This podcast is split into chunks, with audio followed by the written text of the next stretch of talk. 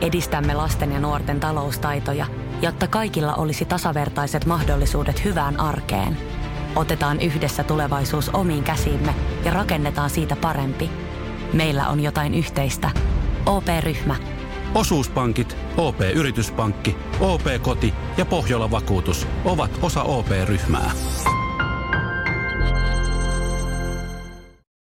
Ilman USAn valloitusta Beatles ei olisi koskaan saavuttanut sitä menestystä, josta yhtyen tunnemme. Tässä jaksossa katsomme Beatlesia Amerikan näkökulmasta. Käymme myös läpi yhtyön Amerikan julkaisuja. Minä olen Mika Lintu. Minä olen Mikko Kangasjärvi. Ja kuuntelet Beatlecastia puhetta Beatlesista. Silloin kun katsotaan Euroopan näkövinkkelistä asioita, niin asiathan näyttävät hyvin toisenlaisilta, kun katsotaan rapakon toiselta puolelta. Toki beatles urahan lähti täältä Euroopasta ja menestystä tuli täällä niin kuin Euroopan puolella, mutta tota, mikä siinä oli, että sitä Amerikan valloitusta pidettiin niin isona asiana. Se oli Beatlesikin hirveän tärkeä. Hän sanovat, että he eivät suostuneet menemään edes kiertueelle, ellei levy nouse ykköseksi? Vai oliko se vain siitä, että siellä ei aikaisemmin eurooppalaisia artisteja vaan oikein ollut? Niin, sanoppas se. No jotenkin voisi ajatella, että osa syy siihen heidän hinkuunsa valloittaa Amerikka oli se, että kun se, se heidän omat innoittajansa olivat pitkälti sieltä. Mm.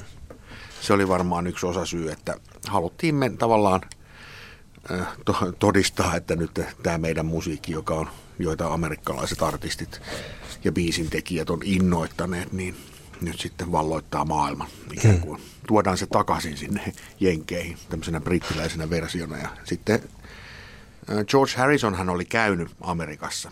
Hänen sisarensa asui siellä ja hän oli jo vuotta aikaisemmin, se on 63 vuonna vierailu siellä. Ja, ja tota, äh, ehkä semmoinen niin kuin, kyllä semmoinen Amerikan ihannointikin ehkä jollakin tavalla liittyy siihen. Hmm.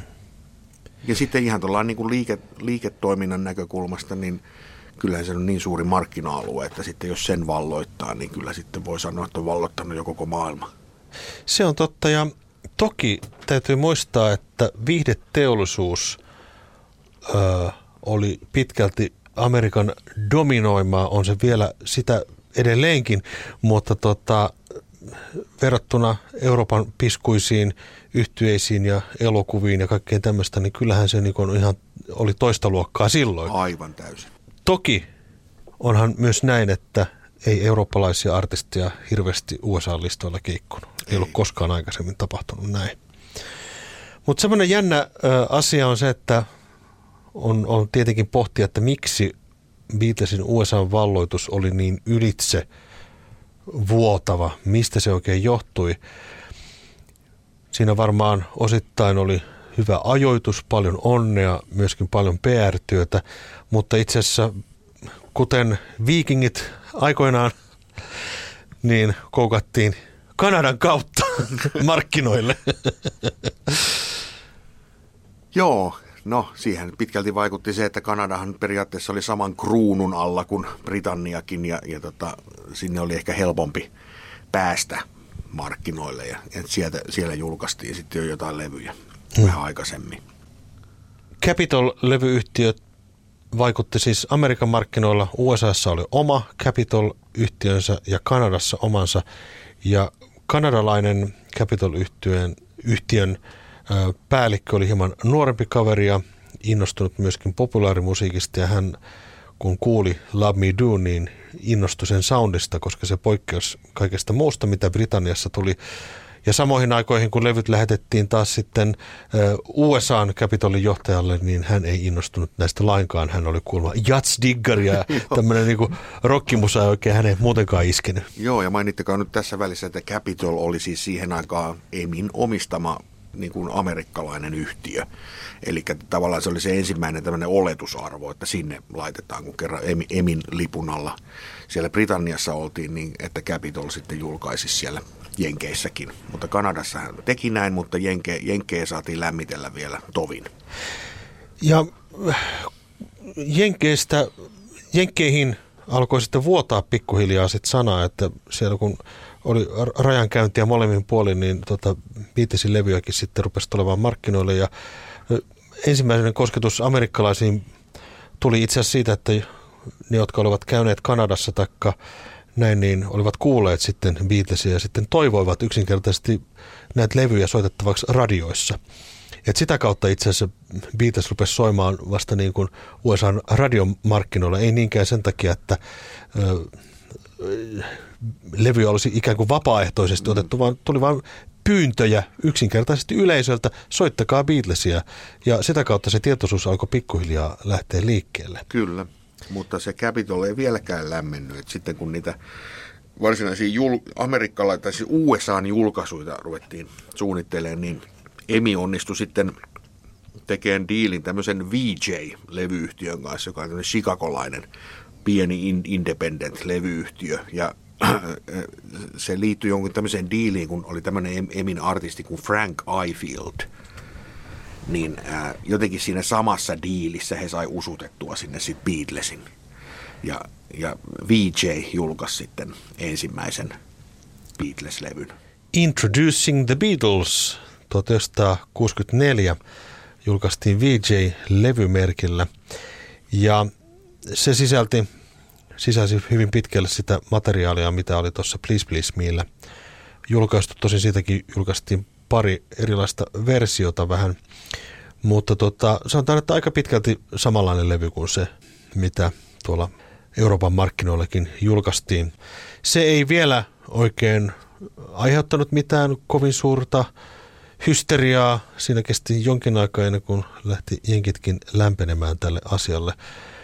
Mutta samainen levymerkki julkaisi useammankin Beatles-levyn sitten ja vähän aina paketoi niitä eri lailla ja laitettiin vähän eri kansia, mutta sama materiaali melkein kielsi. Joo, niissä.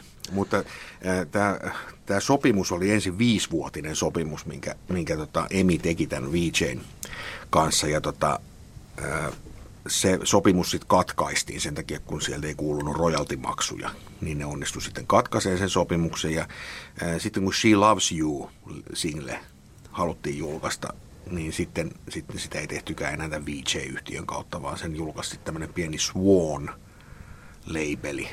ja se oli niiden ainoa julkaisu. Ja tokihan sekin nyt sitten myi varmaan miljoonia mm. sitten myöhemmin. Ja VJ julkaisi kaiken kaikkiaan mm, albumit Introducing the Beatles, oli siis vuonna 1964, Samana vuonna tuli tämmöinen kuin Hear the Beatles Tell All, joka oli siis äh, haastattelualbumi. Ja vuonna 1964 julkaistiin vielä The Beatles vs. The Four Seasons-levy, jossa oli The Four Seasons yhtyeen musiikkia, osa ja osa oli Beatlesin musiikkia. Ja vielä yksi levy VJltä tuli kuin Songs, Pictures and Stories of the Fabulous Beatles. Mutta se taisi olla jo sitä aikaa, kun alkoi muutenkin suosio nousta, eli yritettiin rahastaa nyt viimeiseen asti. Joo, ja sitä rahastustahan tapahtui näiltä pikkuyhtiöiltä sitten, varsinkin sen jälkeen, kun Capitol sitten jo alkoi julkaisemaan ja se suuri suosio tuli, niin sitten vuosien varrella näitä tuli, tuli sitten erilaisi, erilailla paketoituina näitä, näitä vanhempia Beatles ralleja ja jopa nämä Hampurin aikaiset äänitykset sitten niitäkin julkaistiin. Ja niitä on julkaistu ihan tuonne 90-luvulle asti niin kuin erilaisina CD-inä. Niin kuin ne, ne kuuluu taas Polydor-levyyhtiöille, joita sitten Amerikassa edusti Atko-label, joka julkaisi niitä. Että tämä, että niiden kohdalla voidaan kyllä puhua ihan puhtaasta rahastuksesta. Mm. Ensimmäinen äh, Capitol-yhtiön julkaisema levy oli nimeltään Meet the Beatles. Ed Sullivan Showssa oltiin silloin käyty jo ja suosio äh, levisi tämän yhden TV-esiintymisen ansiosta niin kuin aivan kattoon ja myöskin sitten äh, kysyntä levyille oli isoa. Meet the Beatles on mielenkiintoinen julkaisu, koska tota, siellähän on hyvin erilainen sisältö kuin sitten tällä ensimmäisellä ja toisella Euroopassa julkaistulla levyllä. Mutta tässä on mielenkiintoista myöskin se, että nämä ovat Lennon McCartney tuotantoa lähestulkoon. Niin. Joo, Meet the Beatles on Joo. käytännössä kaikki on Lennon McCartney tuotantoa, että siellä on toi Uh, Till There Was You. Mm. Tota, ja sitten Don't Bother Me, George Harrisonin biisi, niin muuten tämä on aika tällaista oma, omavaraista materiaalia julkaistu tässä ensimmäisellä Capitolin julkaisulla. Olisiko siinä ollut vähän näin, että ö, pelättiin, koska pelättiin sitä, että valkoiset miehet laulaa mustaa musiikkia, että joku tämmöinen ajatus siinä, että tavallaan ne mustat biisit on jätetty pois. Joo, siinä voi olla kyllä. Sitä ei vois, voi tietää, että mikä on ollut se perimmäinen syy siihen. Se, se taas tiedetään, että, että kun Briteissähän näillä LP-levyillä oli yleensä 14 biisiä, joitain poikkeuksia lukuun ottamatta, niin Jenkeissä taas yleensä niitä oli 12. Hmm. Ja se taas johtui semmoisesta, että nämä niin kuin mekanisointimaksut, mitä näistä levyjen painatuksista niin kuin tekijänoikeusjärjestöille maksettiin, niin äh, se oli edullisempaa teettää näitä 12 biisisiä levyjä kuin 14 biisisiä. Hmm. Ja, ja tota, äh, monet, monet on syyttänyt niin Capitolia siitä, että, että he rahasti Beatlesin Beatlesin, Beatlesillä sillä että halusivat julkaista enemmän levyjä vuodessa ja no voi siinä semmoinenkin aspekti olla, mutta se suurin syy oli tämä tämmöinen tekijänoikeuskorvaus. Tämä Meet the Beatles-levy on sellainen jännä, että siinähän on I Wanna Hold Your Hand ja I Saw Her Standing There.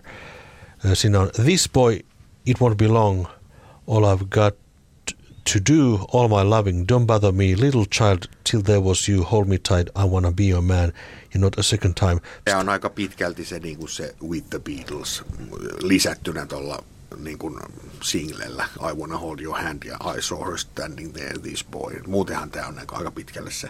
Mm. Että on niin kuin, ja tämä oli siis toinen asia, mikä, mikä amerikkalaisessa julkaisussa oli, oli semmoinen merkille pantava oli se, että siellä, siellä julkaisupolitiikkaan kuuluu se, että singlet sisällytetään aina myös LP-levyille, mikä taas Britanniassa ei ollut way to go. Et, mm.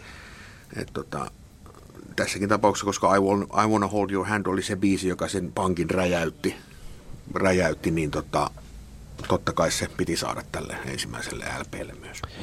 Kannet oli myöskin erilaiset. Tässä on suurin piirtein tämä sama mustavalkoinen kansi kuin the Beatlesissa, mutta sitten Beatles lukee siellä niin kuin hieman ison, isompana ja, ja hieman enemmän väriä on laitettu tuohon kanteen.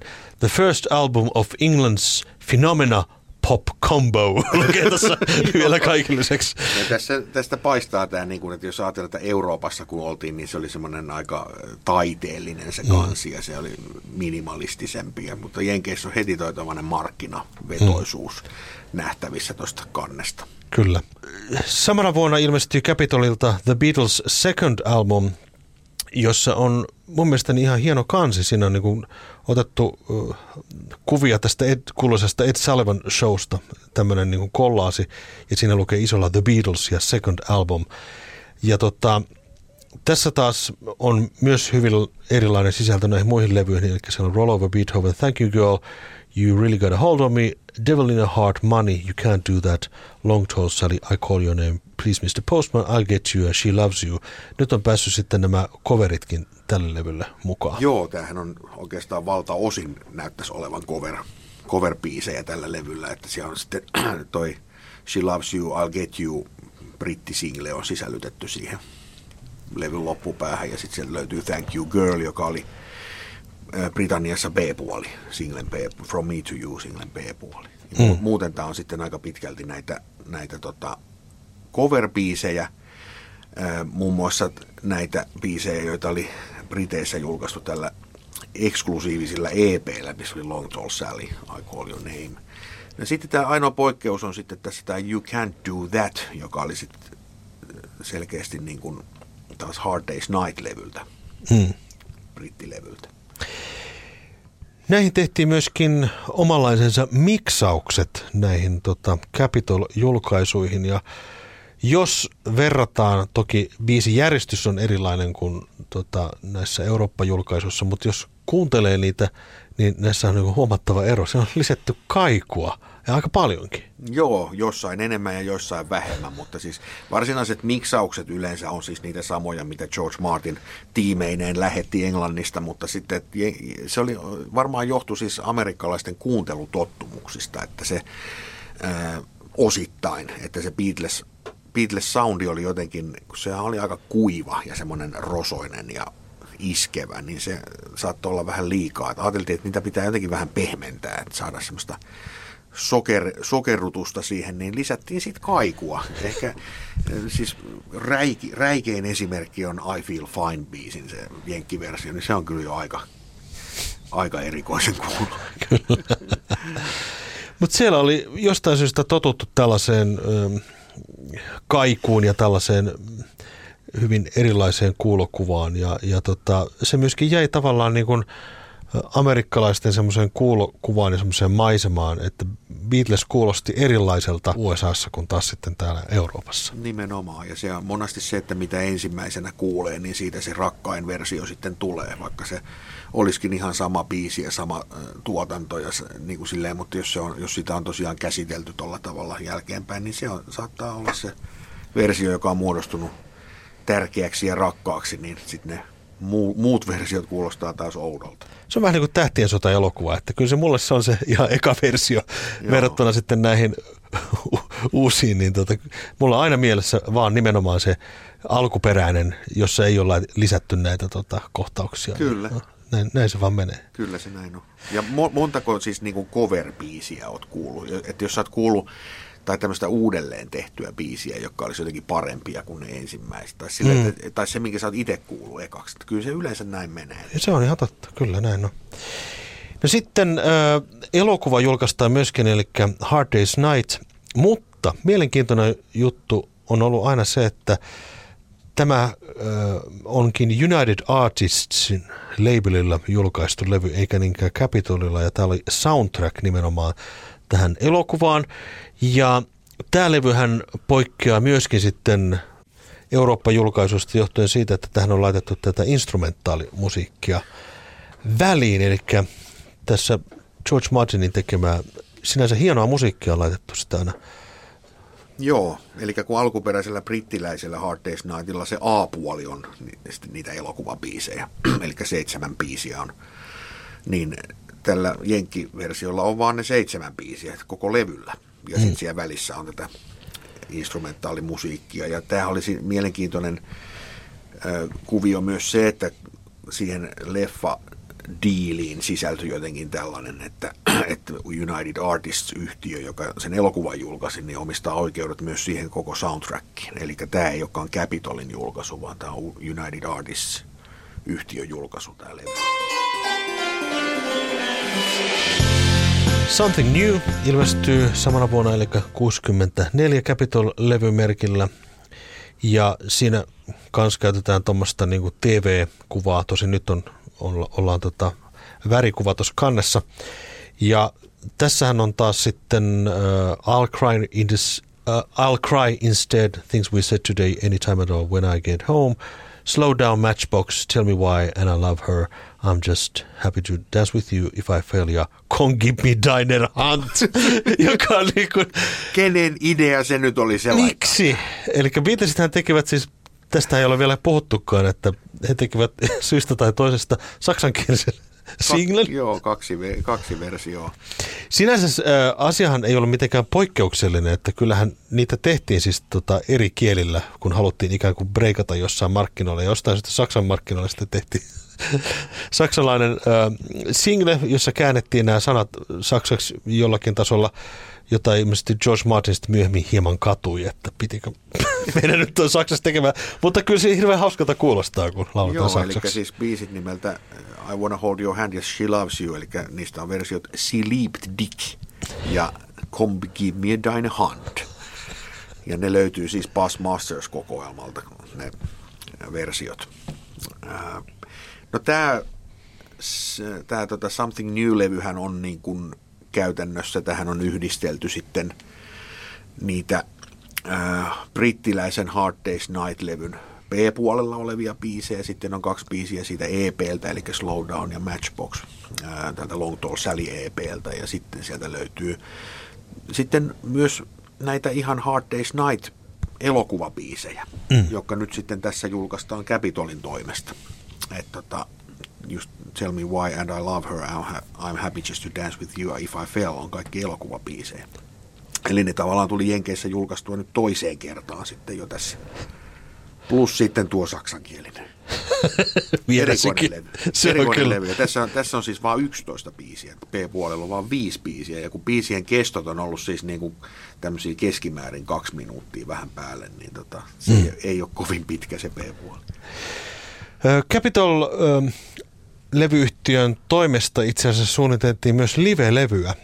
Eli sitähän lähdettiin jo kokeilemaan tässä vuoden 64 tienoilla, mutta sen äänittäminen olikin hankalampaa kuin, kuin tota, oletettiin ja, ja tota, johtuen siitä, että yleisön kirkuminen ja mylvintä oli sen verran kovaa, että siitä ei oikein tahtonut tulla mitään. Mutta sitä niin kuin sinnikkäästi yritettiin saada niin kuin jonkinlaista live-levyä aikaiseksi jo tässä aika vaihe- va- varhaisessa vaiheessa. Sitten vasta 65 saatiin jollain tasolla, ihmeellisellä tasolla sitten äänitettyä tuolla Hollywood Bowlissa sitten tämä live-levy, joka sekin jäi itse asiassa hyllylle. Mutta että tämä tavallaan niin kuin idea tästä live-levystä jo syntyi tässä niin kuin jo aika, aika varhain. Ja sehän julkaistiin sitten vasta 77 vuonna se Live at the Hollywood Bowl, josta jo aiemmin puhuttiinkin. Sitten äh, ilmestyy semmoinen hyvin erikoinen levy tuossa vuonna 1964, jota ei julkaistu Euroopassa laisinkaan, The Beatles Story. Ja tota, se on siis tuplalevy, mutta siinä ei ole oikeastaan ollenkaan musiikkia, vaan se haastattelu, tämmöinen vähän niin kuin dokumenttilevy. Joo, tämmöisiä haastattelulevyjähän on, on vuosien saatossa tehty paljonkin. Johonkin y- Ysärin alkuun ne varmaan loppu, loppu käytännössä. Joo. Mutta mulla on useampiakin tämmöisiä Beatles-aiheisia haastatteluvinyyleitä. Usein niitä julkaisi joku ihan vaan random levyyhtiöt, mutta tämä on siis ihan tämmöinen virallinen, tämä on Capitol Recordsin julkaisu, tämä Beatles Story-levy. Kerran on tainnut sen kuunnella. Joo. tota, mulle tuli mieleen, mä joskus lapsena meillä oli siis tämmöinen levy, jossa oli julkaistu Lasse Virenin juoksut se Münchenin olympialaisissa selostuksena A-puoli ja B-puoli. Ja, ja tota, mä kuuntelin sitä sen takia, että se oli hirveän hauska laittaa niin kuin väärälle nopeudelle sillä. että näitäkin kuunneltiin siis tämmöisiä levyjä, ei ole mitenkään poikkeuksellista tehdä haastattelulevyjä tai tämmöisiä niin kuin dokumentarilevyjä. Vuonna 1965 ilmestyy The Beatles 65-albumi, jossa onkin ö, levyn kansi, ö, aika hieno levyn kansi itse asiassa mun mielestäni, joka, josta vähän puhutaan sitten myöhemmin tuossa. Tässä kannessa on Robert Whittakerin surrealistisia kuvia. Näitä otettiin useampia palataan tuohon Whittakerin tuotantoon tuossa myöhemmässä albumissa.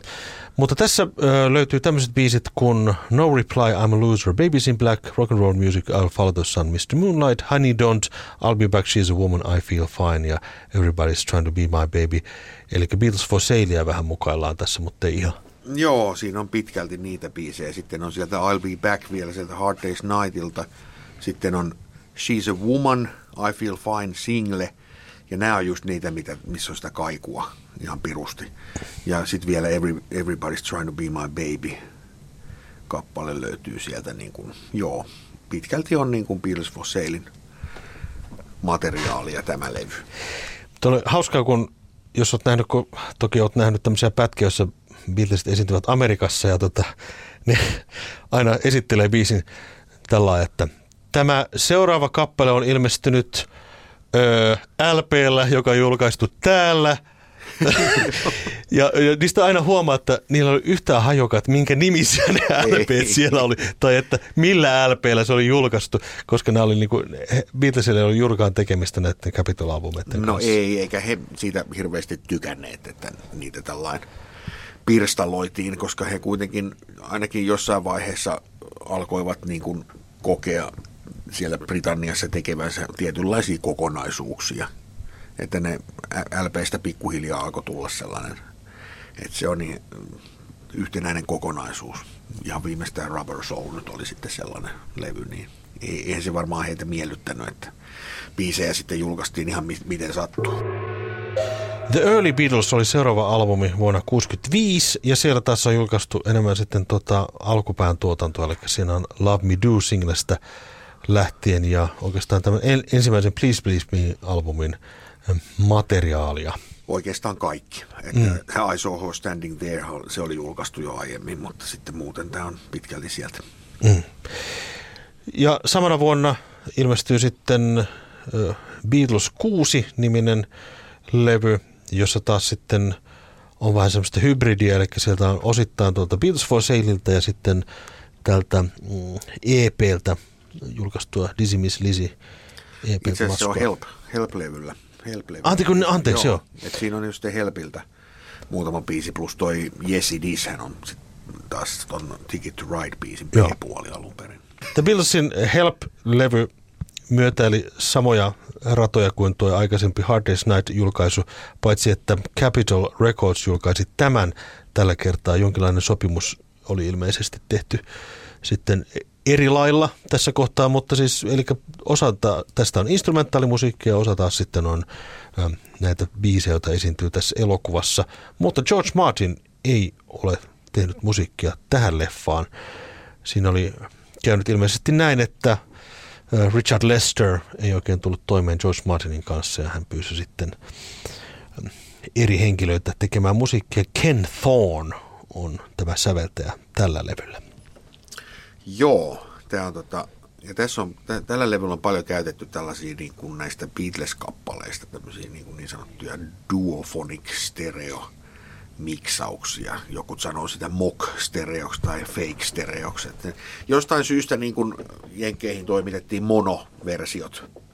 Tai aika usein, koska ne oli ne ensimmäiset miksaukset, mitä tuohon aikaan vielä tehtiin, niin ne saatettiin lähettää ne monomiksaukset, mutta Amerikassa taas niin kuin se mono oli vähän jo niin kuin pois pyyhkästy juttu ja, ja tota, varsinkin niin kuin siis LP julkaistiin aina stereona ja, ja sitten niistä tehtiin tämmöisiä duophonic versioita.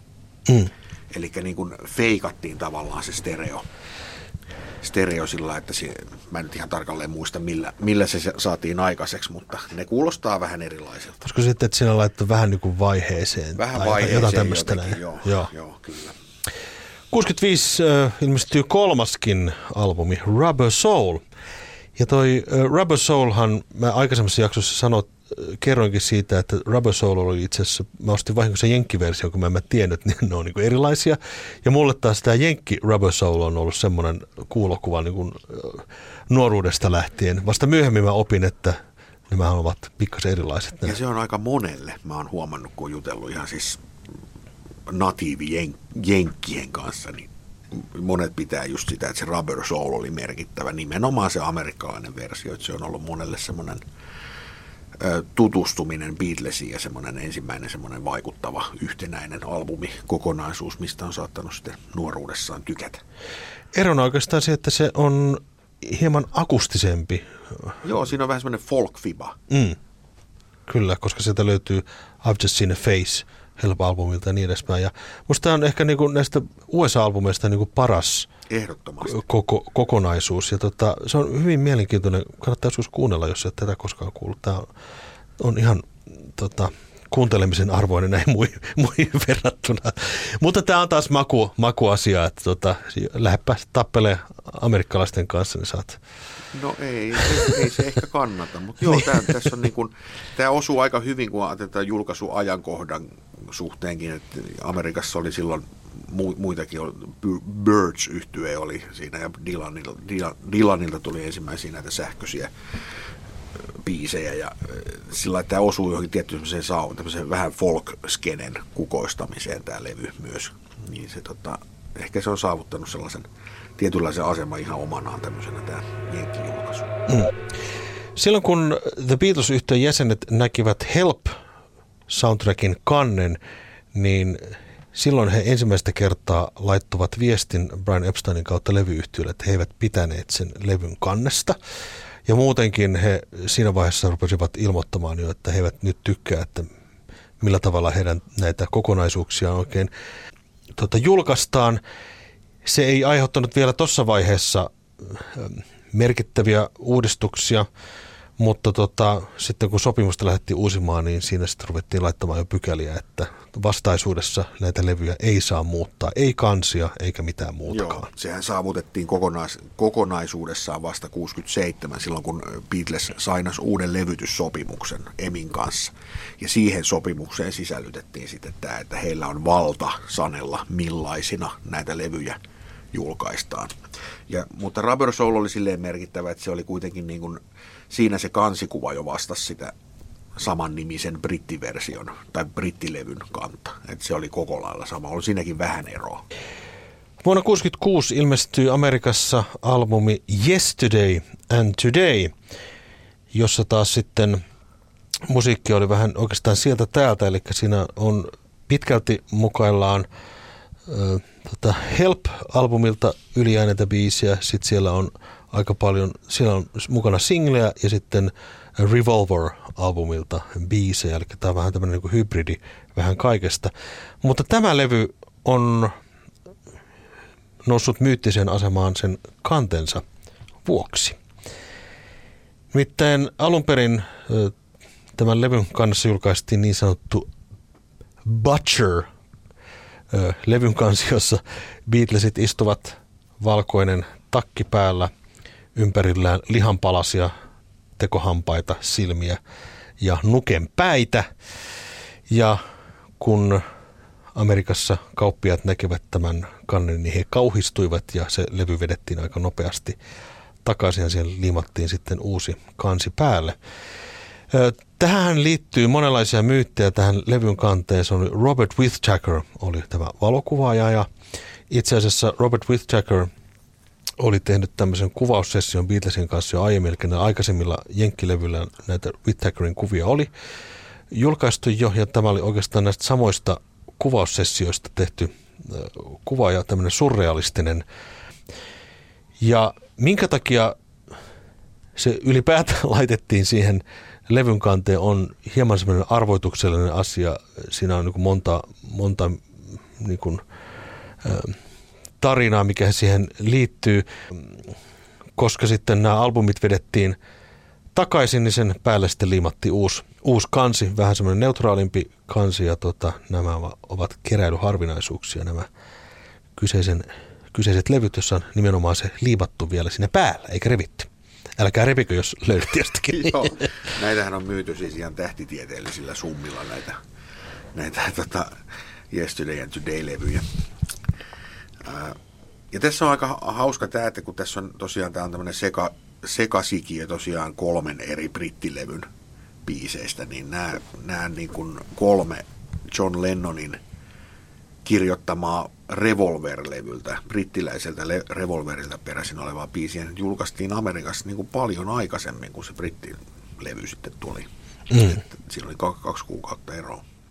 Revolver on viimeinen sitten Amerikka-julkaisu, joka poikkesi näistä Euroopan julkaisuista, mutta käytännössä se on aika pitkälti sama levy kuin Euroopassakin, mutta sitä oli muutamia Eli nämä kolme biisiä, biisiä, kolme biisiä jäänyt siitä, pois. Mikä, oli jo siinä edellisellä, tai Yesterday and Today. Ja sen jälkeenkin sit, vuonna 1967 jälkeen niin levyt olivat aika pitkälle sitten samoja tuolla Amerikan suunnalla kuin Euroopassakin. Paitsi, että heti hmm. seuraavana vuonna tuli Magical Mystery Tour, joka sitten Brit- Briteissä julkaistiin tupla EP-nä ja sitten Jenkeissä tämmöinen tupla EP oli ihan pois suljettu vaihtoehto. Se oli ihan outo formaatti, mm. niin sitten...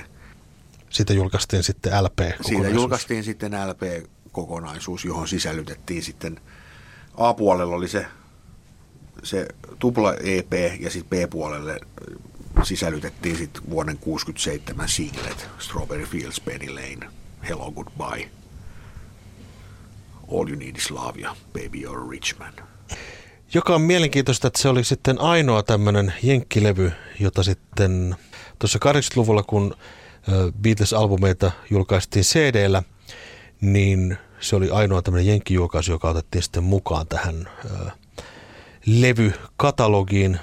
Muuten nämä USA-albumit olivat aika pitkään niin sanotusti pannassa, eli osoitti sitä, että Beatlesit eivät ole tyytyväisiä niihin ja he eivät halunneet niitä julkaista, vaikka itse asiassa ää, kysyntää olisi ollut näille jenkkiversioille. Kyllä, ja kyllähän niitä 80-luvulle asti painettiin vielä uusia painoksia niistä, mutta sitten tosiaan kun tämä CD, CD-katalogi tuli, niin siinä haluttiin sitten käyttää näitä pääosin näitä brittijulkaisuja ja siinä kohtaa sitten niiden alkuperäisten jenkkilevyjen painaminen loppui, lukuun ottamatta tätä Magical Mystery Tour.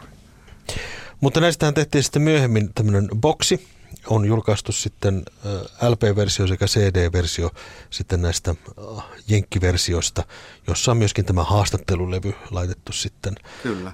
mukaan. Eli se sitten vastasi siihen kysyntään, mikä tuolla Amerikassa oikein oli. Mutta sitten on vielä yksi aika spesiaali jenkkilevy sitten, joka, joka tuli vuonna 70, Hey Jude. Kyllä. Niminen levy, joka sitten on, se on mun mielestä myös ihan mielenkiintoinen kokoelma. Se on vähän jotenkin outo se biisivalikoima siinä, mutta siinä on haluttu sitten näitä loppupään biisejä kasata niin kuin LP-muotoon, koska esimerkiksi niin kuin Hey Jude oli ihan vaan single, ei se ollut missään levyllä. Ballad of John and Yoko Lady Madonna. Ne oli kaikki vaan sinkkupiisejä. Niin sitten tähän, tähän levylle sitten Amerikassa kasattiin, kasattiin ihan siis Paperback Writerista lähtien. Siinä on Paper, Paperback Writer Rain, Lady Madonna, Revolution, Hey Jude, Old Brown Shoe, Don't Let Me Down ja Ballad of John and Yoko. Mutta sitten niin kuin outoa on, että tässä on myös kaksi niin kuin alkupään Beatles-biisiä, Can't Buy Me Love ja I Should Have Known Better. Joo. Ja se johtuu siis siitä, että näitä biisejä ei ollut aikaisemmin julkaistu millään Capitolin julkaisu. Uh-huh. Eli nämä oli vaan siinä United Artistsin levyllä. Niin se on se syy, miksi ne on tässä Hey Judeilla. Mutta tästä Hey Judeista ei kuitenkaan sitten koskaan tehty osaa tästä, tätä varsinaista niin kuin nykyään kanonisoitua Beatles-katalogia. Mm, mulla oli aikoinaan tämä levy ja tämähän on periaatteessa ihan hyvä, paitsi noin kaksi ekaa niin, niin biisiä. On, Et jos siinä olisi jotain muita biisejä ollut, niin tämähän olisi ollut ihan loistava kokoelma noista loppupään materiaaleista. Kyllä. Ja se olikin sitten viimeinen, eli Hey Judea ei ole julkaistu cd koskaan. Paitsi siinä boksissa, joka on tullut niin. 2014. Eli niin se, siinä se on mukana. Joo. Mutta niin kuin tämmöisen erillisenä albumina sitä ei ole ollut saatavilla laisinkaan.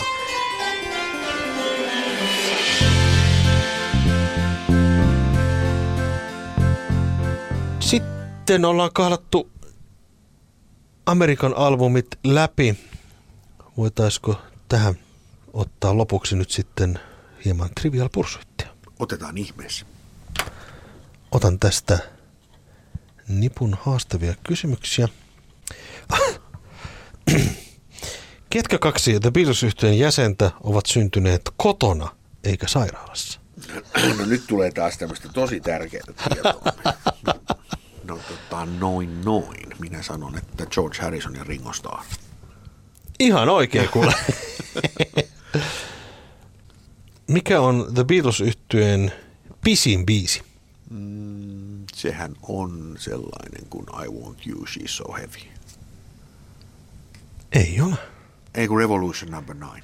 Mm-hmm. Totta Kyllä. Kai, joo. Totta kai. Mutta se oli siis, vastasin väärin. Niin, vastasit. Kyllä.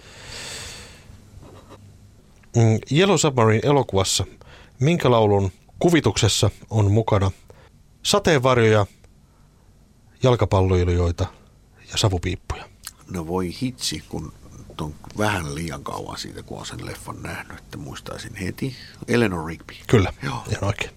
Hyvä, se on vuoro. Minkä biisin Ringo teki, teki tuota teemabiisiksi vuoden 1971 tämmöisen western-elokuvaan, missä hän näytteli? Back of Boogaloo. Blind Man. Okei. Okay. Se on se singlen B-puoli. Okei, okay, no niin. Mikä on George Harrisonin koko nimi? Menisin sanoa George Winston Harrison. Ei, en, en muista. George Harrison. Okei. Okay. Kompa. uh, missä Beatles-biisissä Paul rakastuu tyttöön, jonka hän on juuri tavannut? Falling for a girl he's just met. I've just seen a face. Kyllä. Hieno. Yes. Hyvä. Kiitoksia, että kuuntelit Beatlecastia. Minä olen Mika Lintu Minä olen Mikko Kangasjärvi. ja ensi kertaa.